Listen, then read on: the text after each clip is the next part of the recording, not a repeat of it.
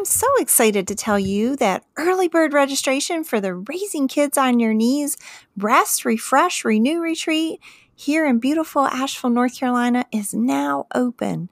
This year, we are offering everyone that registers during early bird registration a discounted rate of $125. There's a link in the show notes where you can find all the information and a link to register. I hope to see you there.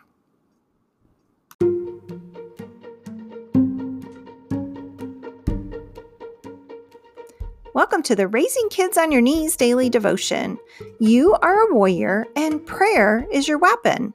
I'm here to help you step up your spiritual parenting by sharing the word and asking the hard questions. So join me, Tina Smith, for only a couple minutes of your time to raise the bar in your spiritual parenting.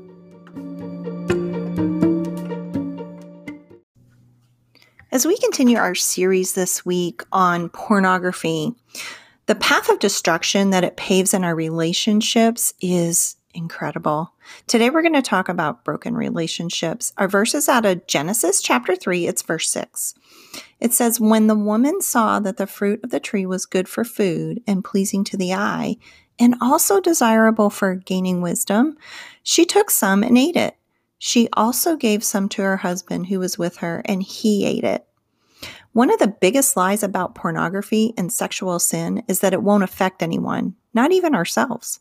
This is an age old lie stemming back from the Garden of Eden when Adam and Eve were deceived by the enemy that there would be only good consequences of their choice. Maybe you're believing the lies that pornography and sexual sin aren't a big deal. You're believing the lie that it will enhance your relationships and make them more exciting and better. When Adam and Eve chose to sin by eating the fruit of the tree, the very first consequence was the severing of their perfect relationship with a father. The second was their relationship with one another. If you are engaging in pornography or any kind of sexual sin, I know your relationship with God has been severed. The two cannot coexist. I can also guarantee you that your relationships with others are also unhealthy.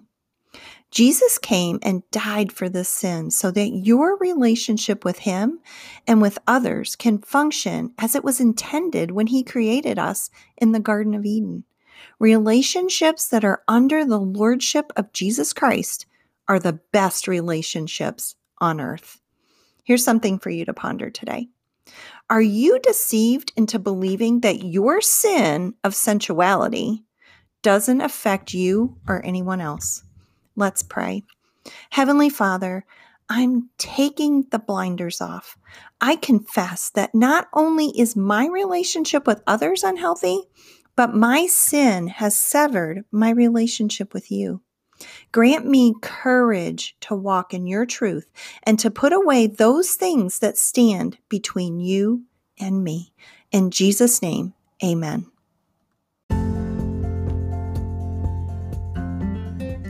This has been the Raising Kids on Your Knees daily devotion. You can find this devotion as well as other parenting tools at raisingkidsonyourknees.org. While you're there, subscribe to the Prayer Tribe and become a part of a growing global community of parents who are praying and parenting life into the lives of their children.